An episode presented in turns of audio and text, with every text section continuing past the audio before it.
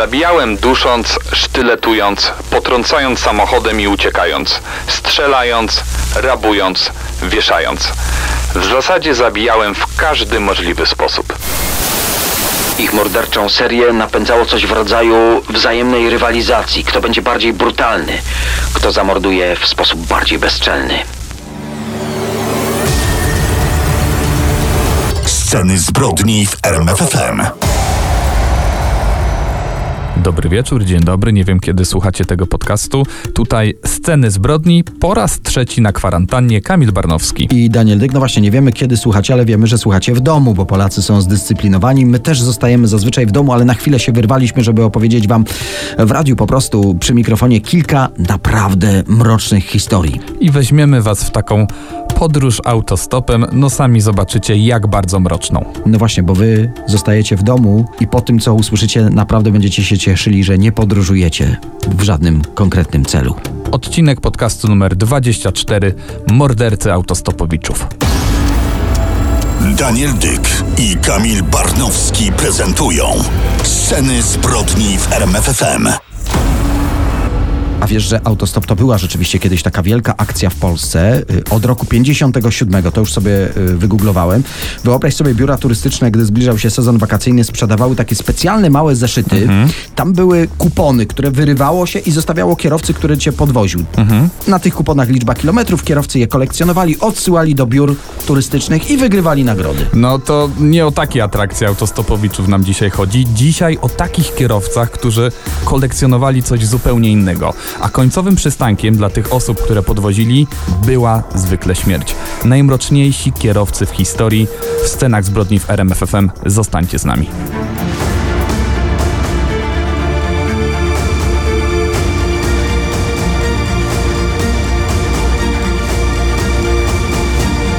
Zacznę od dwóch dat. Rok 89 i rok 91.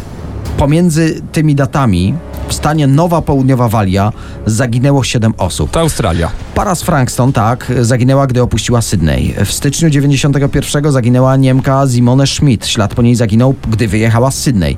W grudniu 91 przepadła bez wieści niemiecka para. Ostatni raz byli widziani, gdy opuszczali hotel w King's Cross. Podobna historia dotyczyła jeszcze dwóch innych dziewczyn, Caroline Clark i Joan Walters. Wszystkie zaginione osoby miały 20 lat, wszyscy byli turystami. To nie mógł być przypadek. Na temat zaginionych nie było żadnych nowych informacji, więc wydawało się, że życie toczy się dalej, aż do 19 września 1992 roku. Wtedy w lesie stanowym Belanglo, y, to jest taki gigantyczny, zarośnięty, dziki teren. Rezerwat. Podczas biegu na orientację, który tam zorganizowano, dwóch uczestników tych zawodów natrafiło na ludzkie zwłoki. Policja przeszukując ten teren znalazła jeszcze drugie ciało w odległości 30 metrów od pierwszego. No i na podstawie zdjęć uzębienia ustalono, że są to zwłoki wspomnianej przez ciebie Caroline Clark i Joan Walters, dziewczyny, które ostatni raz były widziane w okolicy, gdy łapały stopa. Okazuje się, że to był tylko początek, że ruszyła prawdziwa lawina makabrycznych odkryć. No tak, bo w 93 roku niedaleko lasu znaleziono zwłoki pary z Frankston. Policjantów bardzo zdziwiło to, że znaleziono zwłoki mężczyzny. Przecież jego aparat fotograficzny i plecak znaleziono w wąwozie oddalonym o 120 km od tego lasu. Miesiąc później odnaleziono ciało zaginionej turystki z Niemiec. Kilka dni później natrafiono na dwa płytkie groby, w których znajdowały się z kolei zwłoki niemieckiej pary. Analiza ciał wskazywała jasno, ofiary były torturowane przed śmiercią. Mamy 7 morderstw, więc ruszyły poszukiwania seryjnego mordercy. Chociaż niekoniecznie, bo na początku przyjmowano inną wersję. No tak, bo ofiary były zamordowane w różny sposób, ginęły albo od noża, albo pocisków po prostu z pistoletu. Dlatego stworzono specjalny zespół poszukiwawczy, w którego skład wchodziło ponad 20 detektywów, naprawdę potężny zespół. Ustalono również nagrodę za pomoc w złapaniu przestępców lub przestępcy pół miliona dolarów. I na takiej krótkiej liście podejrzanych znajdowały się aż 32 nazwiska. Krótka lista, 32 nazwiska. Ale ja mam, ja mam profil, jaki stworzył dr Milton, zatrudniony do ym, stworzenia właśnie sylwetki napastnika, tego głównego. Y, Może kilka punktów. Żyje na przedmieściach miasta w półwiejskiej okolicy. Pracuje jako średnio wykwalifikowany robotnik, prawdopodobnie nielegalnie. Jest w niestabilnym lub niezadowalającym związku, miał do czynienia z homoseksualnością lub biseksualnością, ma na swoim koncie problemy z prawem, e, no i ma około 35 lat. Przesłuchiwano następne osoby, ale przełom w sprawie nastąpił, gdy policja dostała telefon od turysty z Wielkiej Brytanii. On podróżował po Australii autostopem i poinformował, że na początku 90 roku podwoził go pewien mężczyzna, który przedstawił mu się jako Bill. No i gdy znajdowali się niedaleko lasu, Bill zatrzymał się i wymierzył rewolwer w kierunku turysty. Jakimś cudem udało mu się jednak uciec z samochodu i zgłosił sprawę na policję, ale wyobraźcie sobie, że notatka policyjna z tymi zeznaniami gdzieś się po prostu zgubiła. Telefon od turysty okazał się być kluczem do rozwiązania tego śledztwa. A Billem, o którym mówił turysta z Wielkiej Brytanii, był Iwan Robert Marco Milat. I o nim już za moment w scenach zbrodni RMFFM zostańcie koniecznie z nami.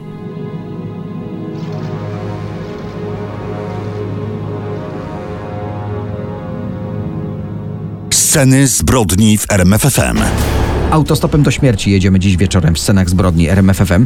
No i pojawiło się nazwisko Iwan Robert Marco Milat. Nie brzmi po australijsku, mimo Tak. że z Australią y, go wiążemy. Jego ojciec pochodził z Chorwacji, stąd to cała tajemnica. Mama była Australijką. Małżeństwo doczekało się 14 dzieci, a Iwan był y, piąty w kolejności, jeśli chodzi o rodzeństwo. I wyobraźcie sobie, że wśród 14 dzieci było aż 10 chłopców, co musiało się tam dziać w domu. Chłopaki sprawiali ogromne kłopoty wychowawcze, no a potem mieli spore problemy z prawem. Iwan izolował się od społeczeństwa, nie czuł się dobrze w towarzystwie innych. y, Ożenił się, gdy miał 23 lata, ale, i to ważne, jego żona odeszła od niego z powodu przemocy domowej. No to w tej biografii czas na aspekty kryminalne. Y, To, ta cała jego, powiedzmy to, kariera rozpoczęła się, gdy miał 17 lat. Trafił do aresztu za kradzież, brał też udział we włamaniach. Y, W 71 roku został oskarżony o porwanie dwóch autostopowiczów. Jednego z nich miał nawet wykorzystać seksualnie, ale jakimś cudem uniknął zarzutów. Czekając na wyrok, z braćmi, którzy mieli podobne zainteresowania jak on, y, brał udział w kilku napadach. Żeby nie dać się złapać, nawet sfingował swoją śmierć i uciekł do Nowej Zelandii. Wrócił po dwóch latach, gdy jego mama doznała zawału serca. E, Policja wykorzystała ten smutny moment w ich życiu. Został aresztowany właściwie przy jej łóżku. I ostatecznie po tych perypetiach życiowych, po ucieczkach, wszystko uszło mu na sucho. Po kłopotach z prawem rozpoczął nawet pracę jako kierowca ciężarówki i tak pracował przez 20 lat. Wracam do śledztwa w sprawie zabójstw siedmiu turystów.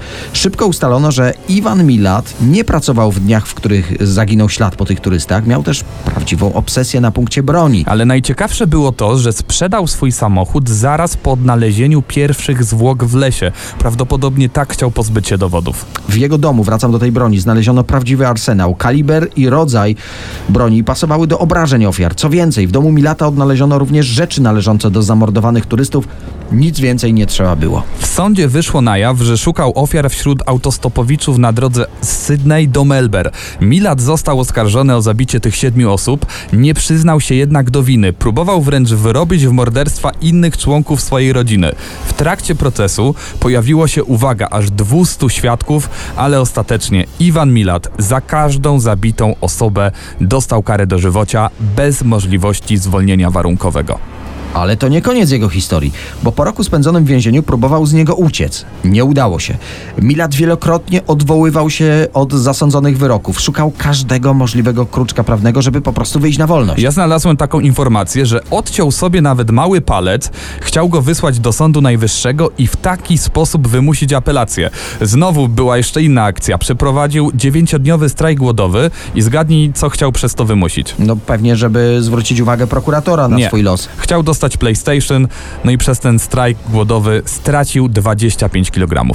To ja jeszcze podam dwie daty z historii najnowszej. Yy, W maju 2015 roku brat skazanego, Boris Milat, przyznał, że Iwan zastrzelił również w 62 roku kierowcę taksówki, a miał wtedy 18 lat. I ta sprawa nigdy nie wyszła na jaw. 27 listopada 2019 roku, czyli najświeższy moment w tej historii, 74-letni Iwan Milat, The Backpacker Killer, zabójca turystów z plecakiem, tak go nazywały australijskie media, umiera w więzieniu z powodu raka przełyku i żołądka.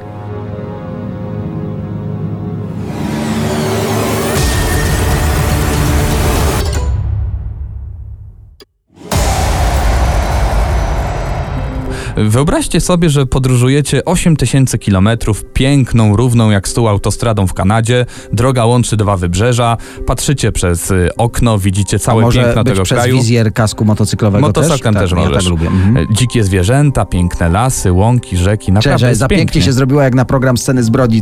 Jest jakiś kruczek, dokądś to zmierza? Gdzie ta autostrada się kończy? No raczej, że tak. Ten kruczek znajduje się na 720 km tej malowniczej trasy, dokładnie w Kolumbii Brytyjskiej. Przejezdnym od razu rzuca się w oczy plakat Zaginiona Madison Scott, numer telefonu i nagroda 100 tysięcy dolarów. Znaki drogowe też pokazują zakaz łapania stopa. Inne znaki znów y, dziewczyny nie podróżujcie z obcymi. Jest też napis Autostrada łez z podobiznami zamordowanych dziewczyn. No i od razu jesteśmy na trasie, do której przyzwyczaili się słuchacze scen zbrodni. Autostrada Łez. No właśnie, fragment tej y, znanej, przerażającej trasy znajduje się na totalnym odludziu. Łatwiej tutaj natrafić na łosia, niedźwiedzia niż na człowieka. Nie ma zasięgu telefonu. Pełno jest leśnych dróg, w które można zboczyć, uciec. A zimą, no są tutaj gigantyczne zaspy. W końcu to jest Kanada. Widoczność dosłownie na kilka metrów, gdy sypie. Ciągle zresztą ten śnieg potrafi tutaj sypać. Tuszuje wszelkie ślady. Krajobraz jest wręcz wymarzony dla morderców, którzy szukają odosobnienia. Od roku 1969 właśnie tutaj porywane są systematycznie młode kobiety. Według statystyk policyjnych było 18 takich przypadków, ale według okolicznych mieszkańców ponad 46, co najmniej. Ta rozbieżność wynika z tego, że policjanci zaliczają do swoich statystyk tylko przypadki osób, które znajdowały się no, w odległości jednej mili od tej drogi. Trzeba przyznać, dość, dość dziwne te kryteria, no ale takie są. No i takie, które podróżowały wyłącznie autostopem i w, tej i w taki sposób zaginęły. No tutaj najgłośniejszą sprawą związaną z autostradą US jest y, przypadek Madison Scott, to ta dziewczyna z plakatu, o którym wspomniałeś. Zaginęła w 2011 roku. 20-letnia wtedy dziewczyna była na imprezie ze swoimi znajomymi nad jeziorem, nie wróciła już nigdy do domu. Nazajutrz znaleziono tylko jej samochód, a obok niego rozbity namiot, w którym no, nikogo nie było. Ja znów znalazłem informację, że ostatnią odnotowaną ofiarą tej autostrady jest 15-letnia dziewczyna, której ciało 14 lat temu znaleziono w rowie.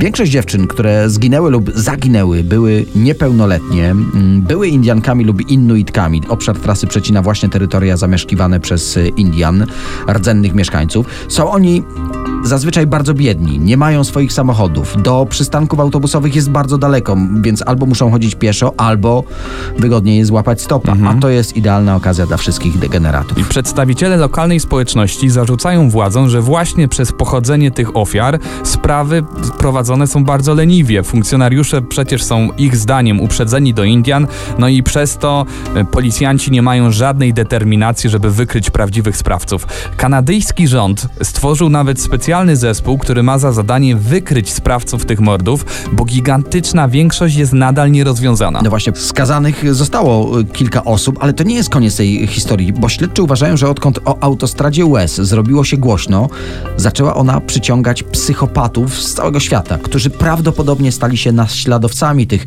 pierwszych porywaczy dziewcząt.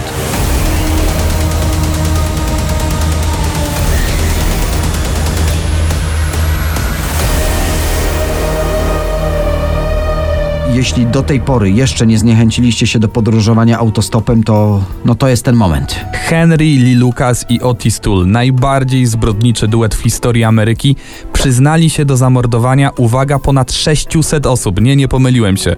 Przemierzali drogi Stanów Zjednoczonych i polowali na autostopowiczów, prostytutki, dzieci. Generalnie mógł podpaść im każdy. Ta historia jest tak niewyobrażalna.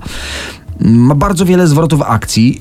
Na potrzeby tej audycji jednak musimy skupić się tylko na tych głównych, najgłośniejszych, najbardziej wyrazistych wątkach. No to od którego za zaczynamy? od którego, z panów, pana? tak? Henry Lucas. Y, Tu proponuję zacząć od rodziców, ojciec alkoholik, matka prostytutka, plus do tego dziewięcioro rodzeństwa.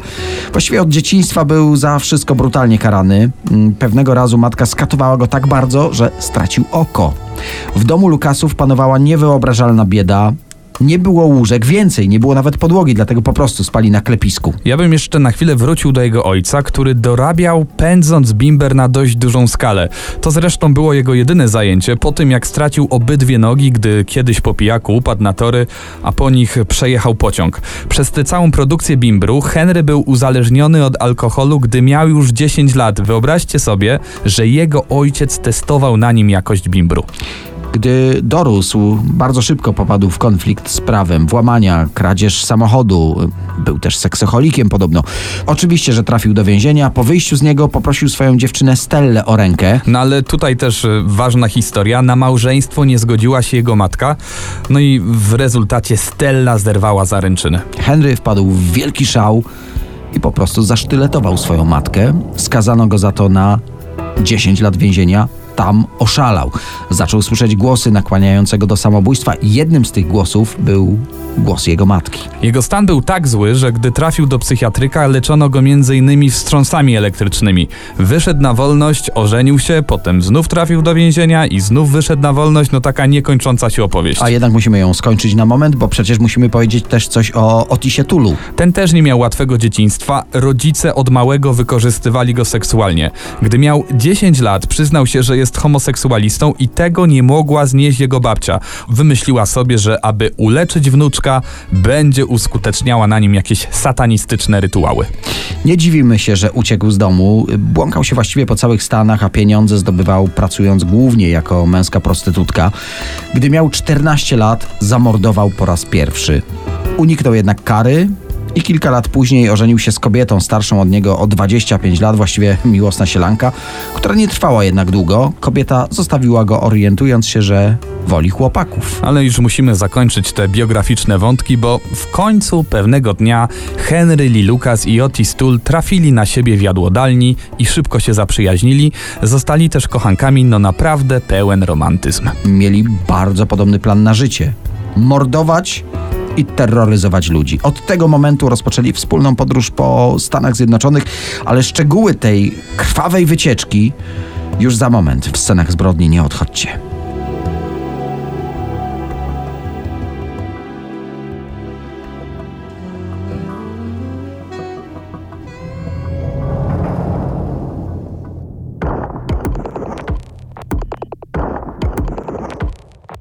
Początkowo Lukas mieszkał u Otisa i panom było ze sobą tak dobrze, że Otis odesłał swoją żonę do sąsiadów. Ich przepis, jak to nazywali na e, taką super zabawę, był bardzo prosty. Alkohol, samochód i poszukiwanie ofiar.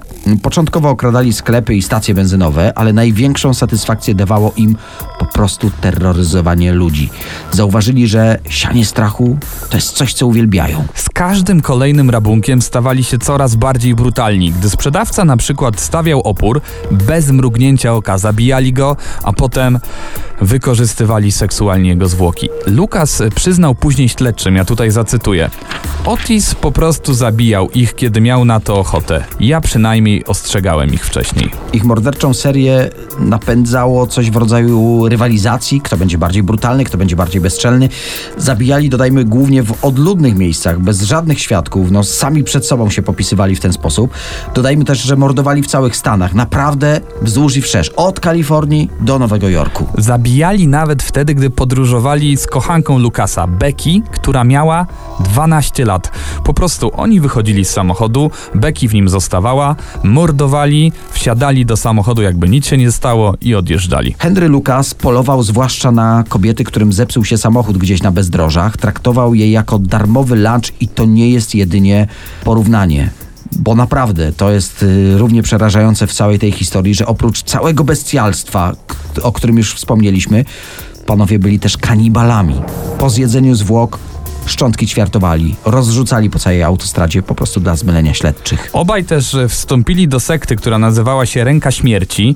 Ona czciła szatana i według ich relacji dostawali zlecenia na porwania dzieci, odurzali je, przekazywali później organizacji, która transportowała je później do Meksyku. Tamte dzieci na czarnym rynku były sprzedawane. Policja jednak sprawdziła ten trop, no i nie znalazła żadnych śladów potwierdzających istnienie tego kultu, ale panowie twierdzili, że to wina takiego ogólnoświatowego spisku, w który zamieszani są wysoko postawieni policjanci i politycy.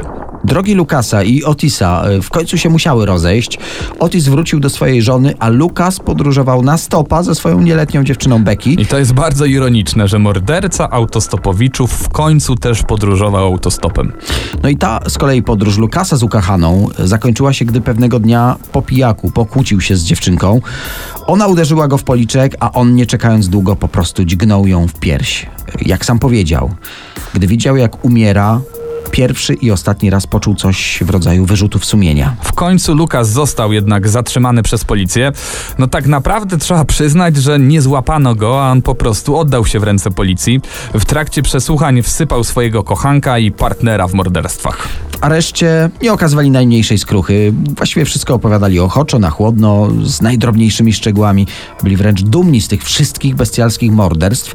Według policji ten morderczy duet może odpowiadać za minimum cztery morderstwa w każdym z 50 stanów Stanów Zjednoczonych. Ale tak naprawdę do dzisiaj nie wiemy, ile osób zamordowali, to wszystko przez to, jak masakrowali ciała swoich ofiar. Według policji wiele z ich zeznań panowie mogli sobie po prostu wymyślić. Finalnie, jak można się domyślić, zostali skazani na śmierć, ale po 13 latach, które spędzili w celi śmierci, gubernator stanu Teksas zmienił ich wyroki na dożywocia. W więzieniu Otis Toole zmarł na marskość wątroby, a Henry Lee Lucas na atak serca. A na koniec oddajmy głos Henry Lee Lucasowi, który w trakcie jednego z przesłuchań miał powiedzieć: Zabijałem dusząc, sztyletując, potrącając samochodem i uciekając, strzelając, rabując, wieszając. W zasadzie zabijałem w każdy możliwy sposób.